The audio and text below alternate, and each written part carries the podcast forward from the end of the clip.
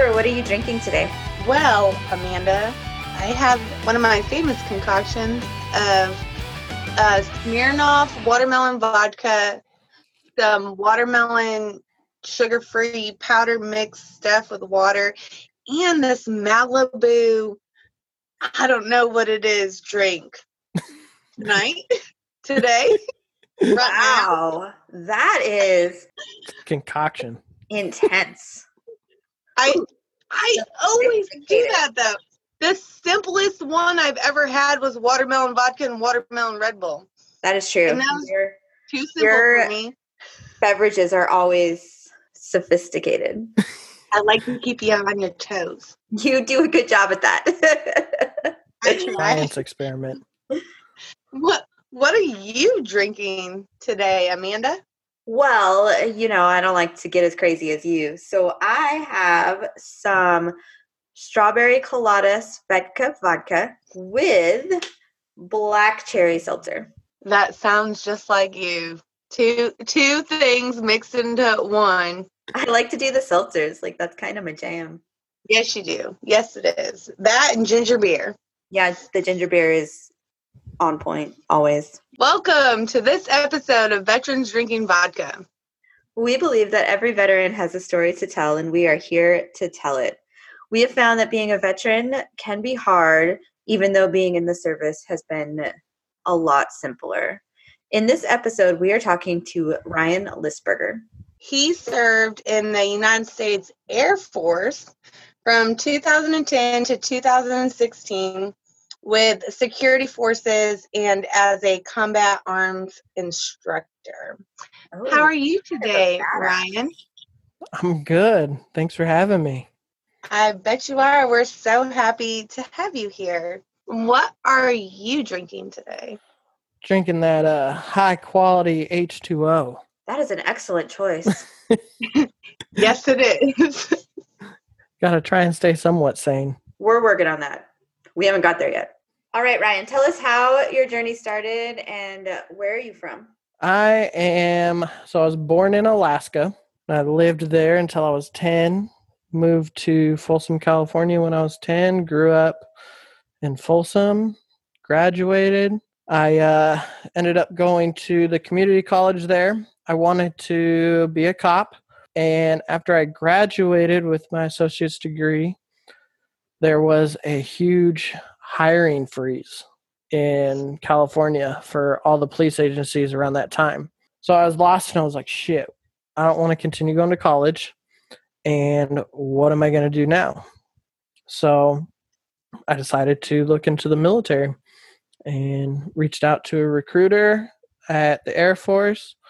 Took me in. I told him like, "Hey, I want to be a cop." And my plan was to only do a couple of years and and then get out and be a cop on the outside. How did that work out for you? Yeah, it didn't work out. now that I'm out with full PTSD, I can't do it anymore. What was the wildest animal you saw growing up in Alaska? A bear. That's like it? a grizzly bear? Yeah, like a real big bear. There's that documentary where the guy would go to Alaska every summer and like film and live with Uh, the into the, I was going to say into the wild, but that's not into the wild. No, it's not into the wild. And then so he would go up there and he would like watch the bears and he thought he was like friends with the bears and he would live there in a tent all summer and he did it for like several years and he just one of the bears ate him. I've never heard of that.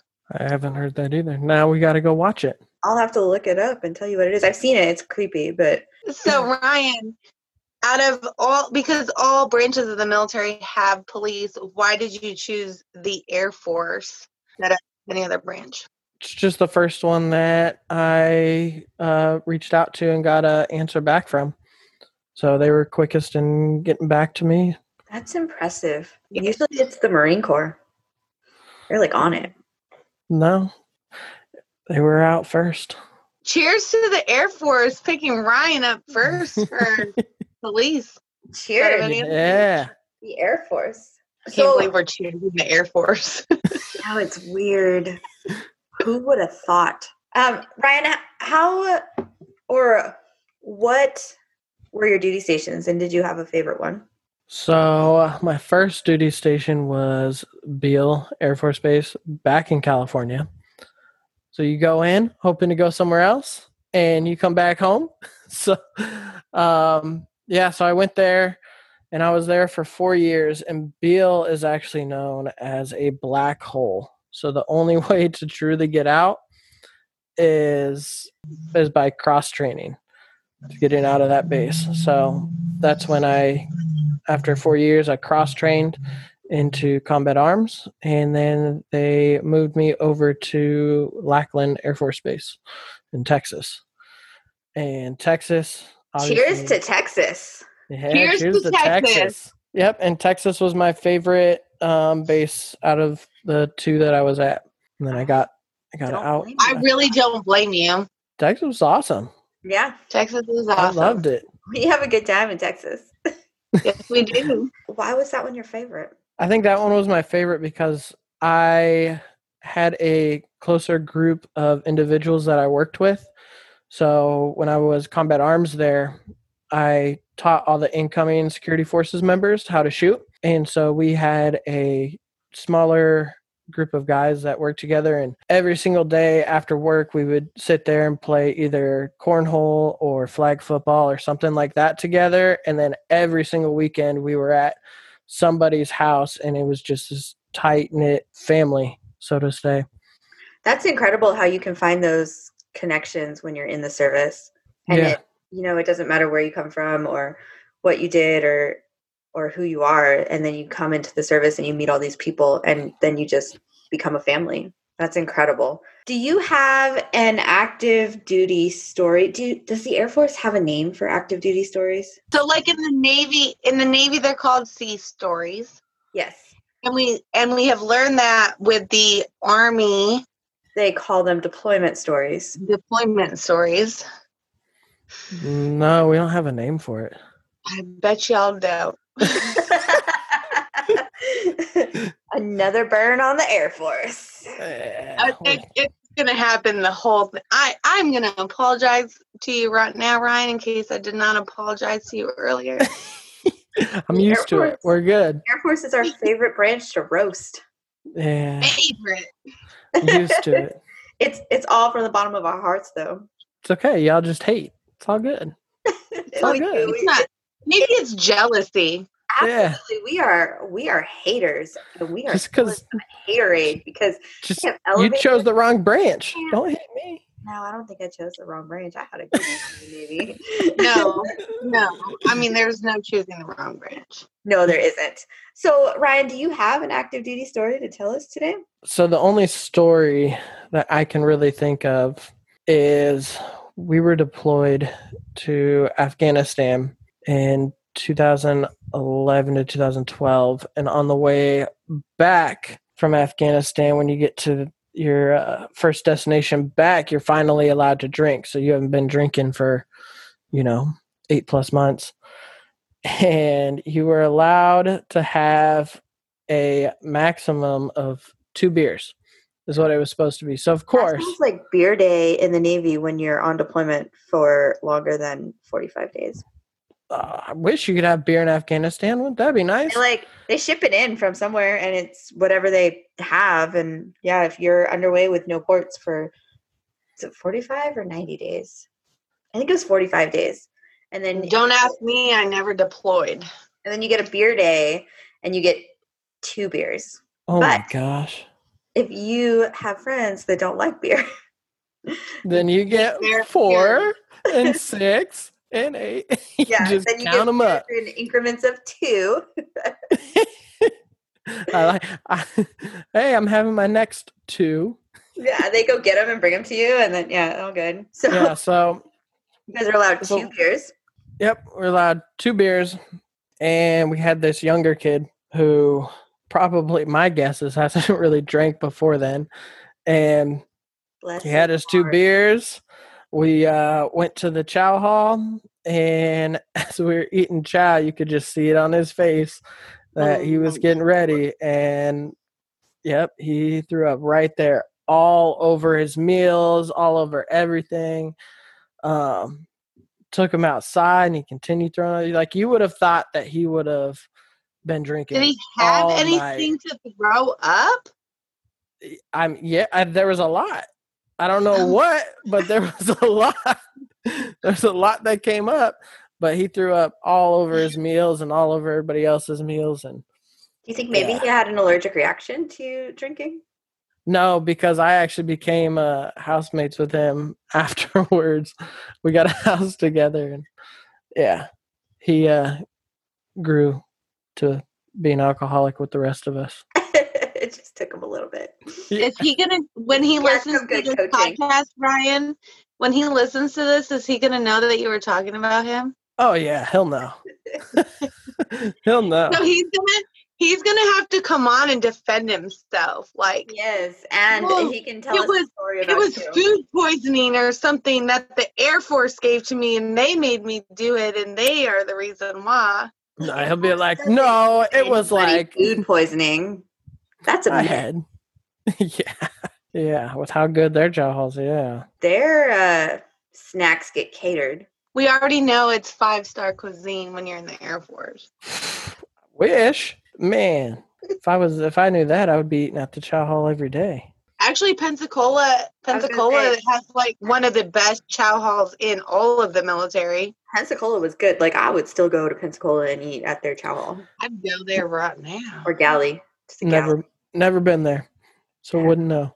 If you get the opportunity, like just go and get a spicy chicken sandwich. Or anything. Yeah. Man, I'll tell you what, don't don't order pizza when you're in Bagram. Have y'all ever had goat cheese? Yes.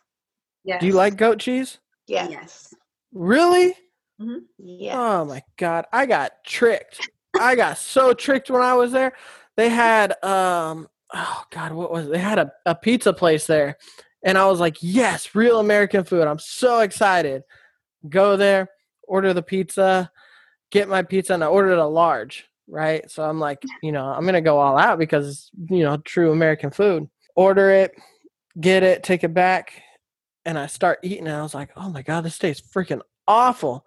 Come to find out, it's goat cheese. There's not even real cheese on it. I was like, "Oh my god, Real cheese and it's delicious. Well, it is right. not real goat, cheese." Goat cheese is real cheese. it is not. It is awful. It's just not pasteurized cheese product from the United States government. It is not a good cheese. Fine. We'll go with that. It is the worst cheese. I think it was there is. probably bad because you weren't expecting it Yeah. to be What else? goat. What other toppings were on that pizza? Uh, it was just chicken. Ew, that's why it was horrible. No, the greatest pizza ever is white sauce, cheese, and chicken. Huh. Mm. Where do you normally order that from? Any pizza place. What are you talking about?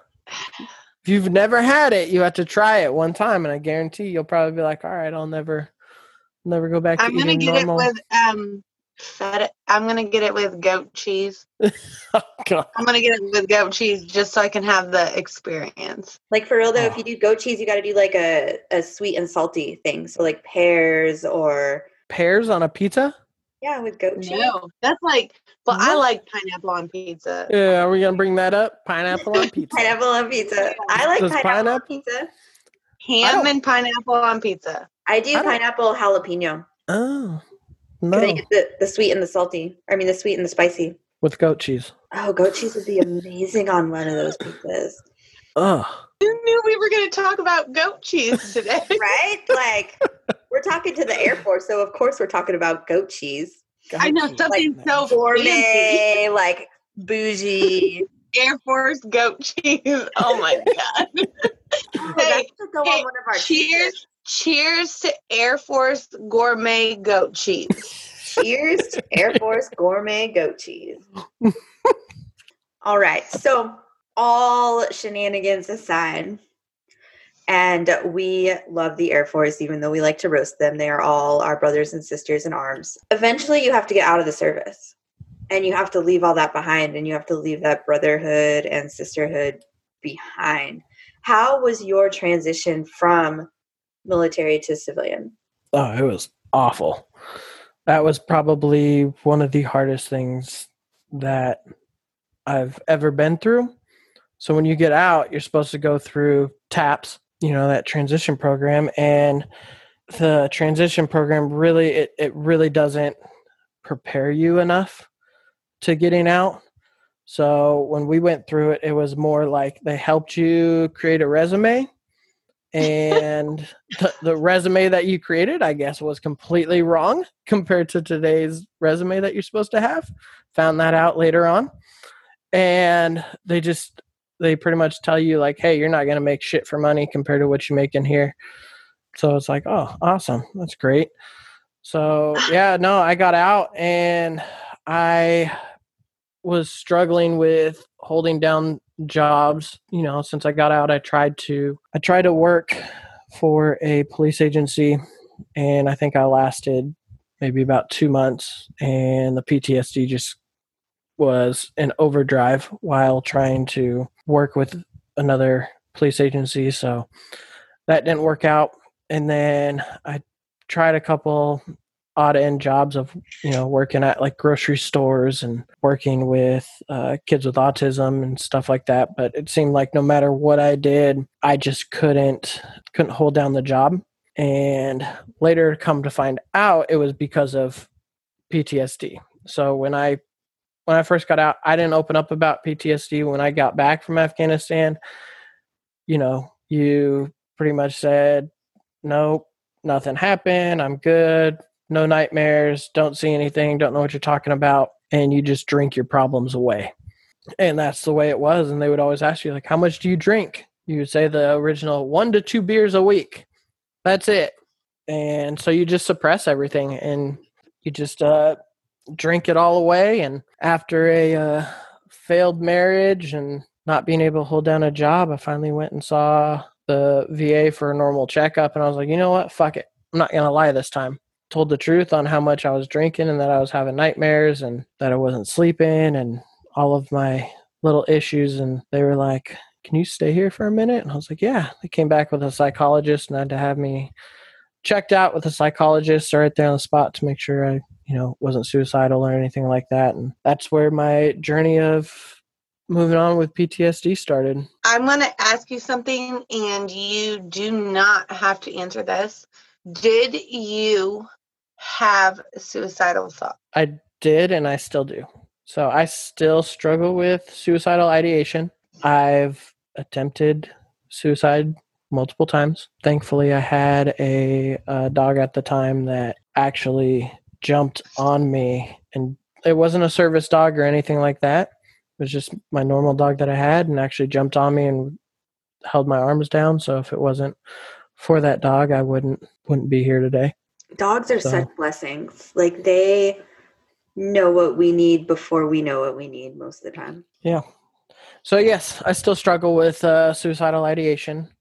It's literally a, a daily thing. There's different severities of it it could be something as quick as you're thinking of it just for a minute or two and then there's those hard days where you know it's a hour long process of you're literally thinking of well shit if i if i was to do this who would i call first to let them know like who would i transfer all my money to what would happen with my child and but thankfully i have a good uh, a good therapist currently that has helped me with different plans and uh, having different things in place to help me out. So, as you're moving through this mental health journey and fighting with those demons that you're fighting with, do you feel like you're gaining the tools you need to work your way through some of those harder situations by finally having the courage to ask for help? Yeah. So, after after reaching out going through the VA process, um, the VA process didn't help at all. It actually started to make things worse in the beginning. Um, but after learning about different resources outside of the VA and having um, different things brought to me and brought to my attention, I've received a lot of different help from different agencies and different things that have really made a positive impact and has been able to let me see that there is a light on the other side and that it's not all dark. That is fantastic that you're able to be open to listening to people when they give you those resources and then following through on them and that you're actually finally able to get the assistance that you need Yeah. yeah so a how long process. yeah it is it's you know they call it a mental health journey for a reason and there's there's ups and downs and sideways and here's and there's and you can just hope that you get to a place where you can be okay and where you can like get through to the next day Yeah. Exactly. um, and then how are you doing now today Still work in progress.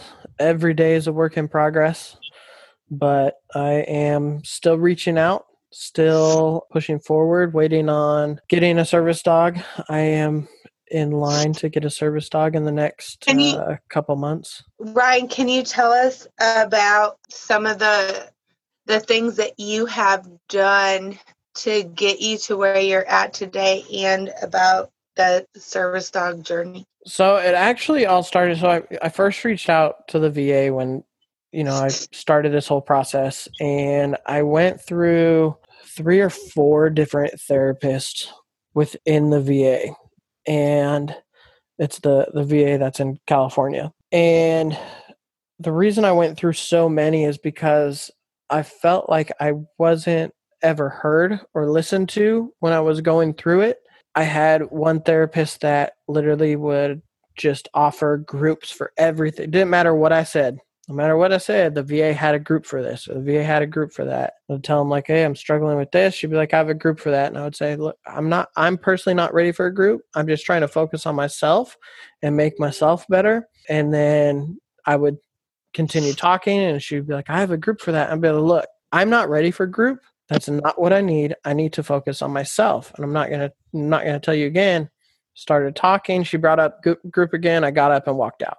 Never went back to her. Another one just tried to start me on a bunch of medication, and when I took this medication, I was on four or five different types of meds. You know, meds for PTSD, anxiety, depression, meds for sleeping, for nightmares. And so I was all over the board with all these different types of medications, and it started making things worse rather than helping. So I I guess wasn't so smart in this area. I didn't know really what I was taking. I never really looked into it. So if anybody is on medication, I highly suggest you actually look up the medication, see the side effects, look and see, you know, what medications you should take together and not take at the same time. And then also if you are to quit taking those medications, um taper off of them. You really need to taper off of these medications because I didn't. I just I was on them for a few months, quit cold turkey, and it is it literally feels like you are coming off of crack. It was awful. You were completely like you just become sick and have chills, and it's one of the worst experiences that you will go through.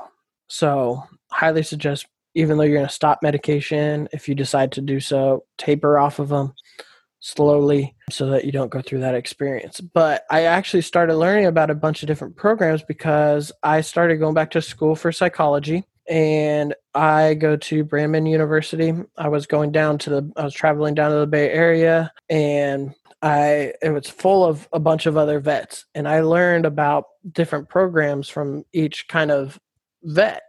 And so one would tell me about a service dog program, one would tell me about the disabled veteran license plates that you can get. One was um, about Wounded Warrior Project or Catch a Lift Fund. So there's a bunch of these things that were told to me. And so I did my own research on each one and started signing up for for them. And the biggest two groups that have been the most helpful, number one is Wounded Warrior Project.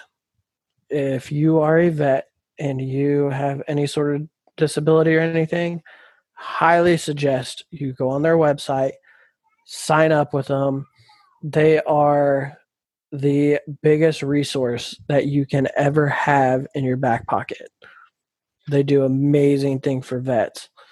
Um, and I would like to talk further into that if that's all right. Yeah, Yeah.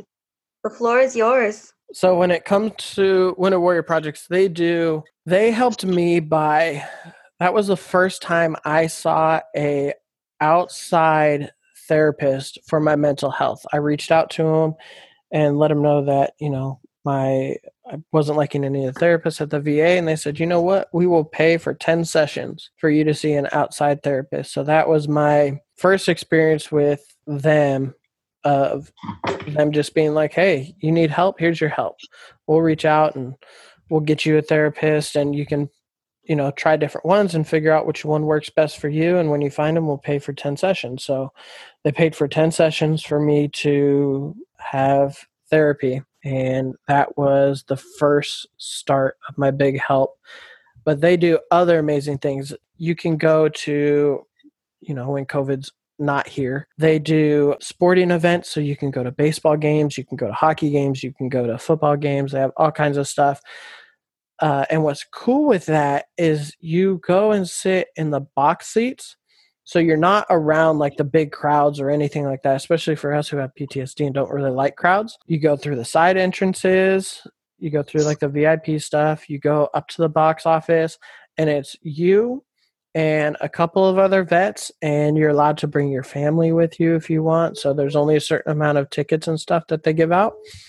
And it's just you and a couple vets and you guys get to sit there and watch watch the game and you get to talk amongst each other and share resources stuff like that they do amazing things with ptsd they have two different ptsd programs within their within their program there's a weekend one where they will send you away to um, somewhere like out in the wilderness and you get to like zip line or like rock climb and do kind of stuff like a retreat.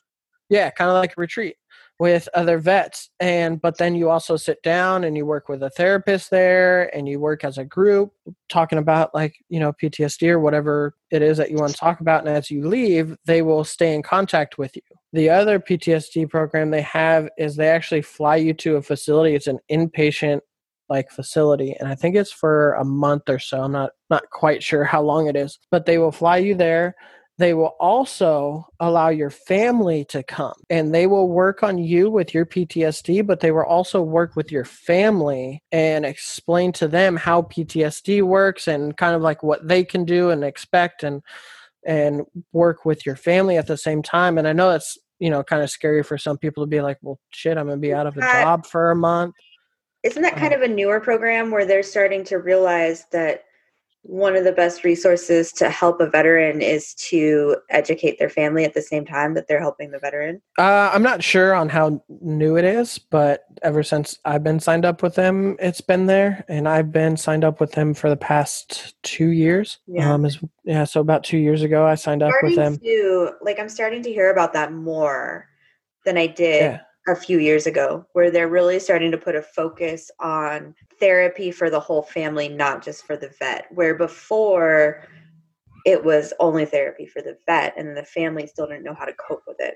So it yeah. seems like it's a an important thing to kind of transition into is where they're helping the families as well as the veteran because the families have to learn how to deal with that as well.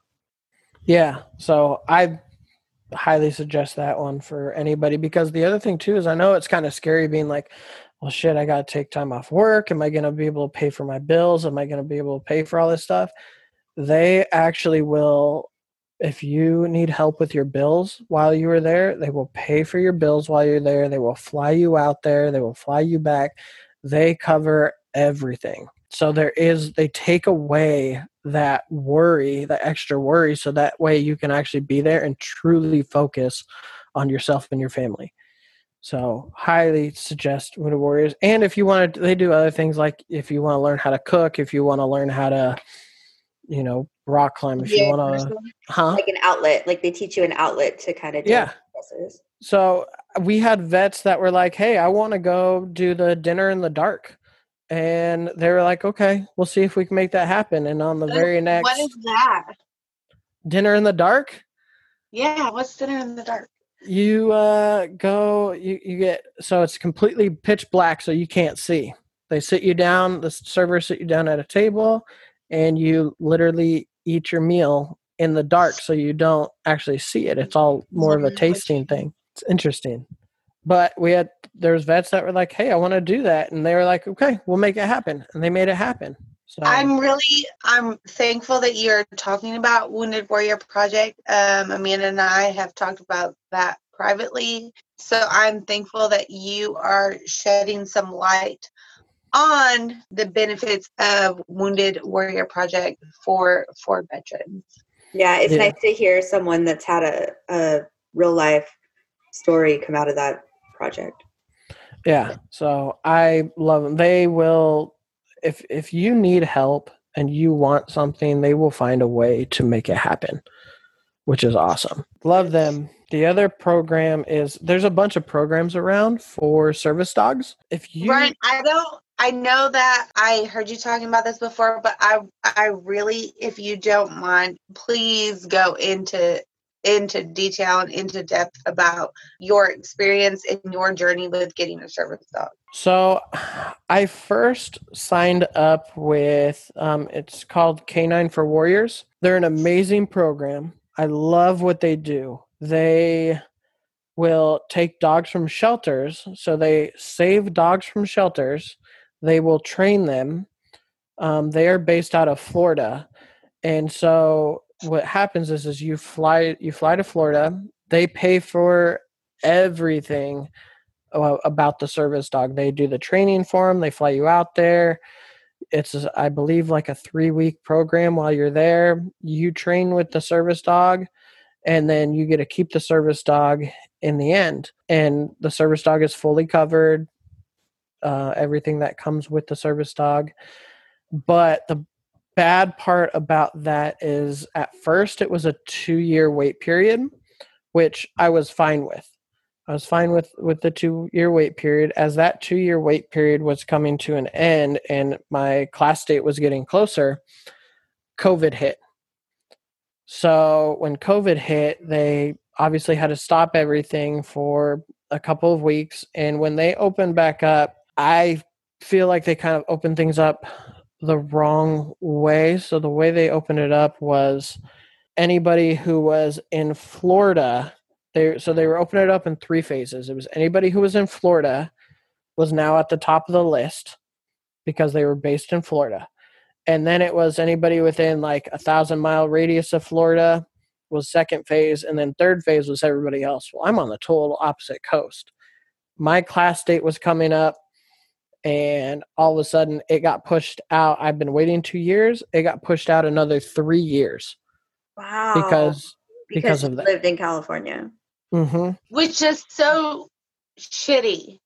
yeah. So you had people. because it's who- not it's not even it's not even their fault that's not the organization's fault and i'm sure that they felt the same type maybe not necessarily the same type of turmoil but they still had to have some type of remorse because they didn't really have a choice in what they were going to do moving forward because of covid No, and and it's it's not necessarily their fault. It's just the way that I think so their reasoning was I think they were more or less afraid of like flights being canceled or something like that and then that service dog could have been with somebody who was already there. So I I mean I understand it but a lot of the vets like vets like me who were at the top of the list we were getting ready to go. And then being told like hey now you got another three year wait period and you had people who were probably in florida that just signed up getting their service dog over you who's already been waiting a bunch of years. It's kind of shitty and unfortunately they got a lot of nasty things kind of written on like their facebook and stuff like that from vets. But don't get me wrong that program is an amazing program and the other thing is it's free. Like you're not paying for the service dog you're not paying for anything. They do all the training they do everything for you so they're an amazing program with amazing things and once covid is kind of settled down um, that program is definitely one that i highly suggest for people to look into. And what was the name of it? We can say that again? It's called K9 for Warriors, but I didn't I I you know, I don't know where I'm going to be in 3 years. I really need this service dog. It will help me out tremendously in my life for my PTSD. So I started doing my own research for service dogs in California. And what I found out is for vets, like just type in service dog for vets with PTSD in and put your area.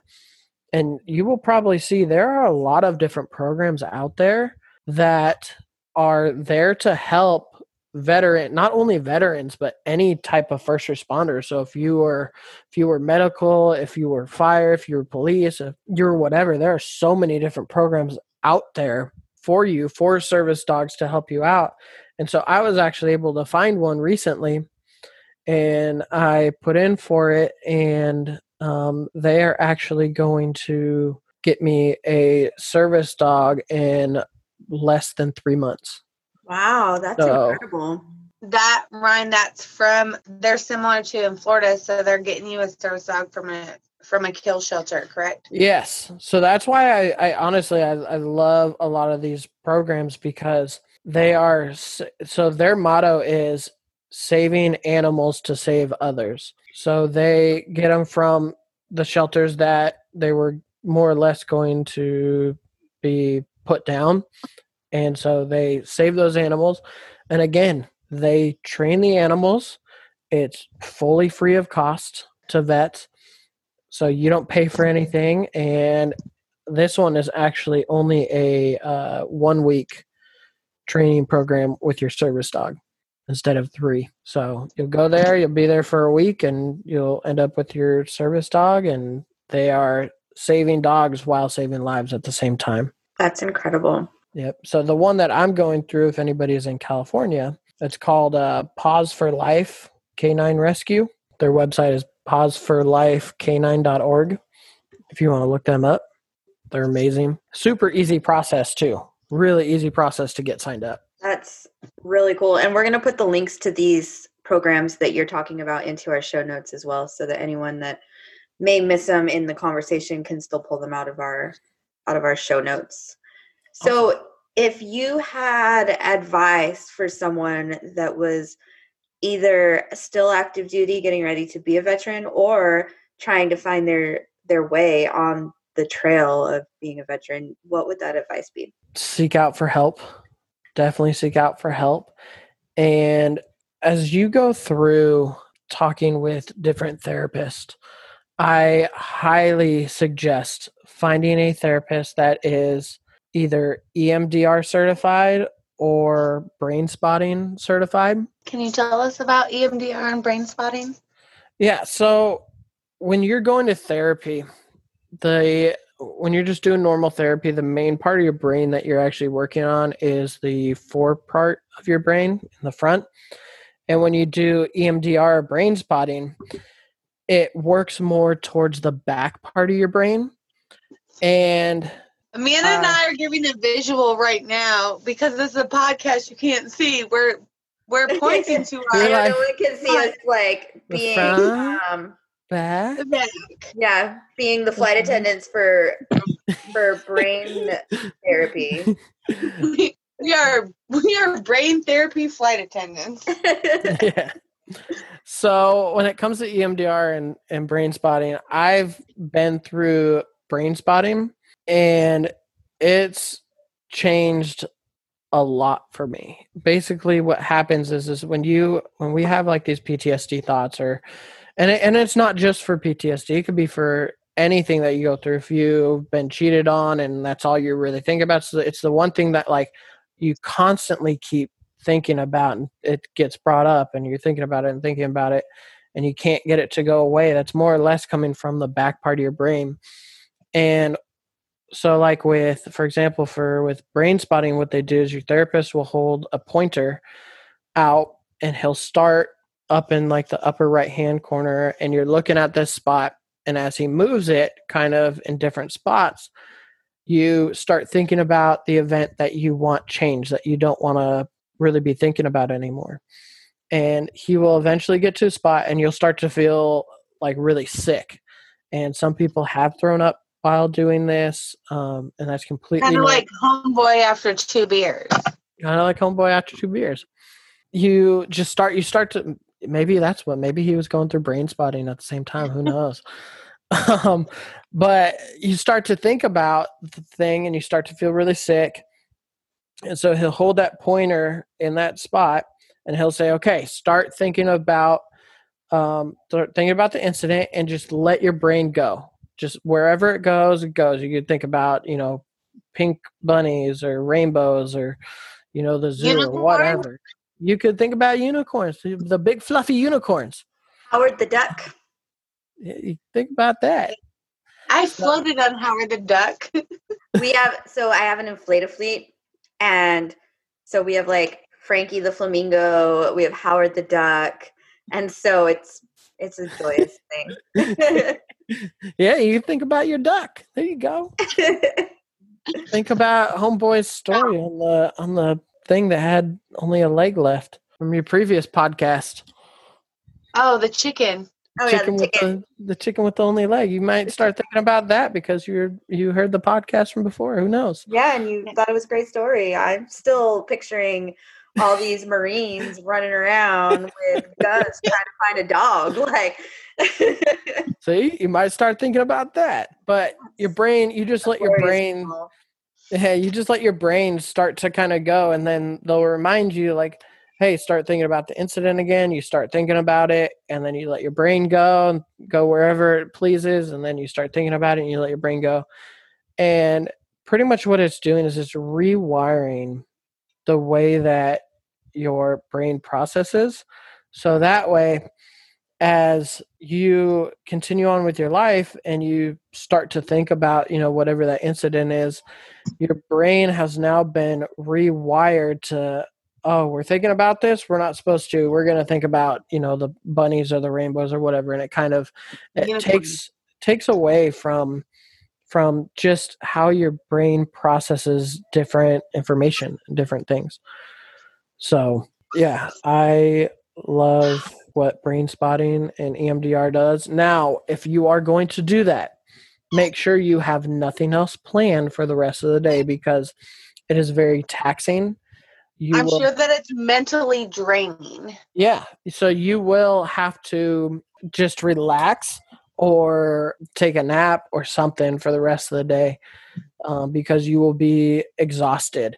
And there are a lot of emotions that come out while you're doing it. Completely normal. You are going to probably you will hear stories of other vets who've done it before I did it. Vets told me about it and they said, "Look, like that was the most I've ever cried in my life. Like I bawled like a baby." So, Do you Yeah. think that one of your best resources has been from other veterans? Yes, other vets is where that's where I've learned about all these programs. So that's the crazy thing is when going through the VA, like and talking to other vets, I would have thought the VA would have all these programs like put out there somewhere or like hung up or something because I've learned so many different programs about it. Like even for if and I know a lot of vets love weightlifting. I know you absolutely love it, and I know it's it's a way to you know kind of get your anger out and stuff like that. So there is another program called Catch a Lift Fund, and it's for veterans. So if you are 100% disabled because of something that happened in wartime, they will pay for either a year's worth of going to a gym, whatever gym you want, or they will buy you a at-home gym. They will purchase gym equipment for your house and you can get it. Now, if you're not 100% disabled, but you are, you do have some sort of disability, you can still sign up with them.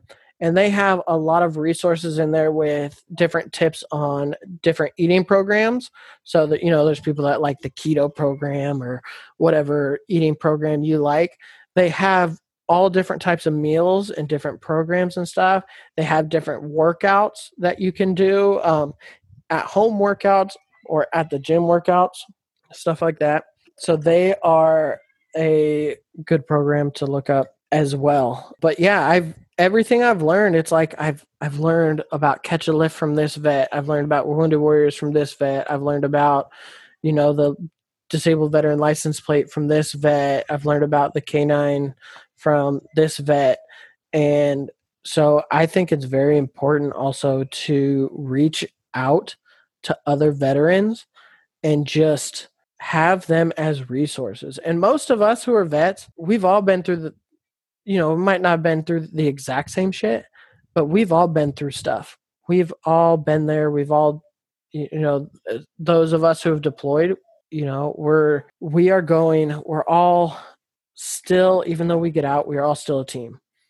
Yes. And you need to, be- Even though we give people from the Air Force shit.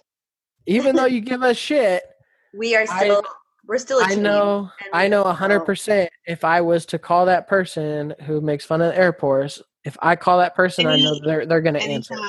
Absolutely. Yep. Absolutely. Any time of day, at any hour, no matter what's going on. And so that's one thing that I personally want to try and create or do is I want to volunteer.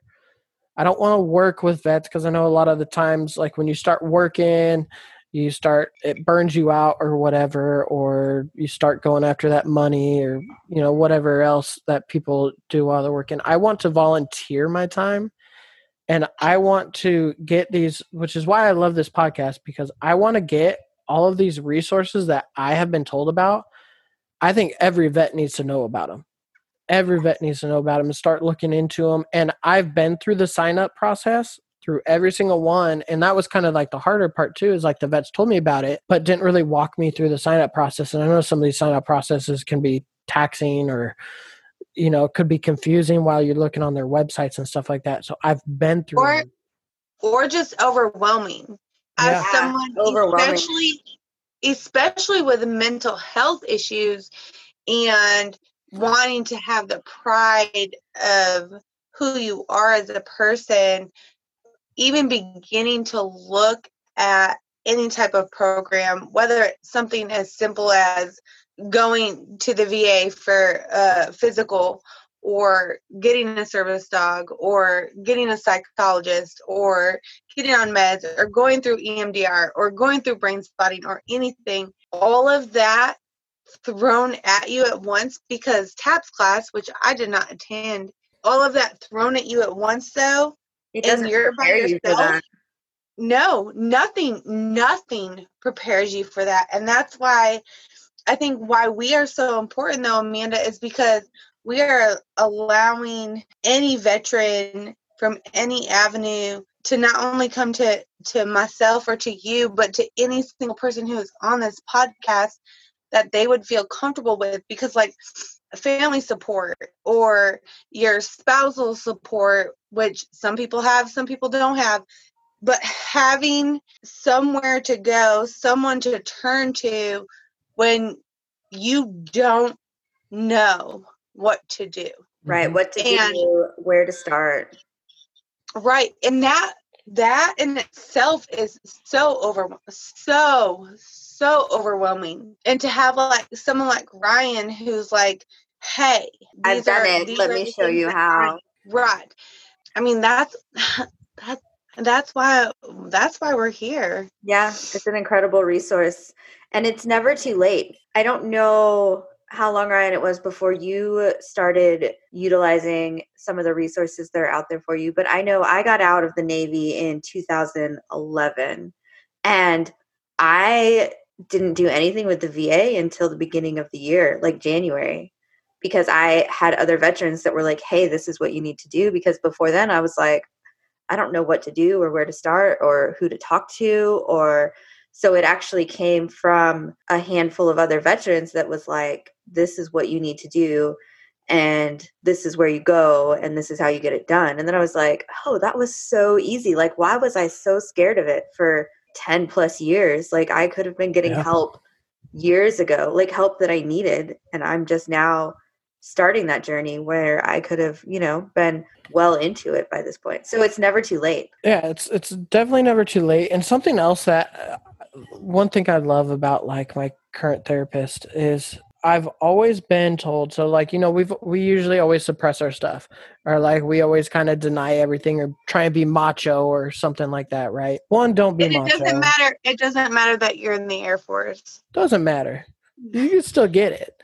But don't don't be afraid to open up but something else that i was told is because like i questioned this too like i knew i had stuff wrong but like my ptsd wasn't as like it wasn't as hard until like after i got out then all of a sudden it's like just one day it all hit me all of a sudden.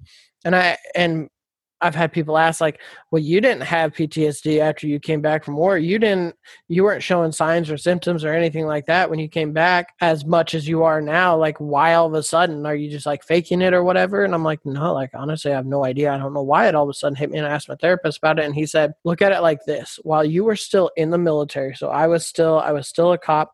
I was still a weapons instructor. You are constantly in that fight or flight mode while you're in, especially while, you know, you're, if you're, you know, this could go for any police agency or medical or fire or anything. You're, you're constantly in that fight or flight mode. So your brain is constantly working and you're, you're not recognizing it. And then all of a sudden now you're out and you're calmed down and you're settled into where you are. Now all of a sudden your brain's like, I don't have this fight or flight anymore you don't need it. So then it stops and everything will be like, oh shit, now I have this. And it like cranks it up to 10. So you could have been at a five or you could have, you could have been like, okay, suppressing it. But all of a sudden, as soon as you get out, eventually it's going to hit you. Right. And, it goes from manageable to what the heck? Out of control.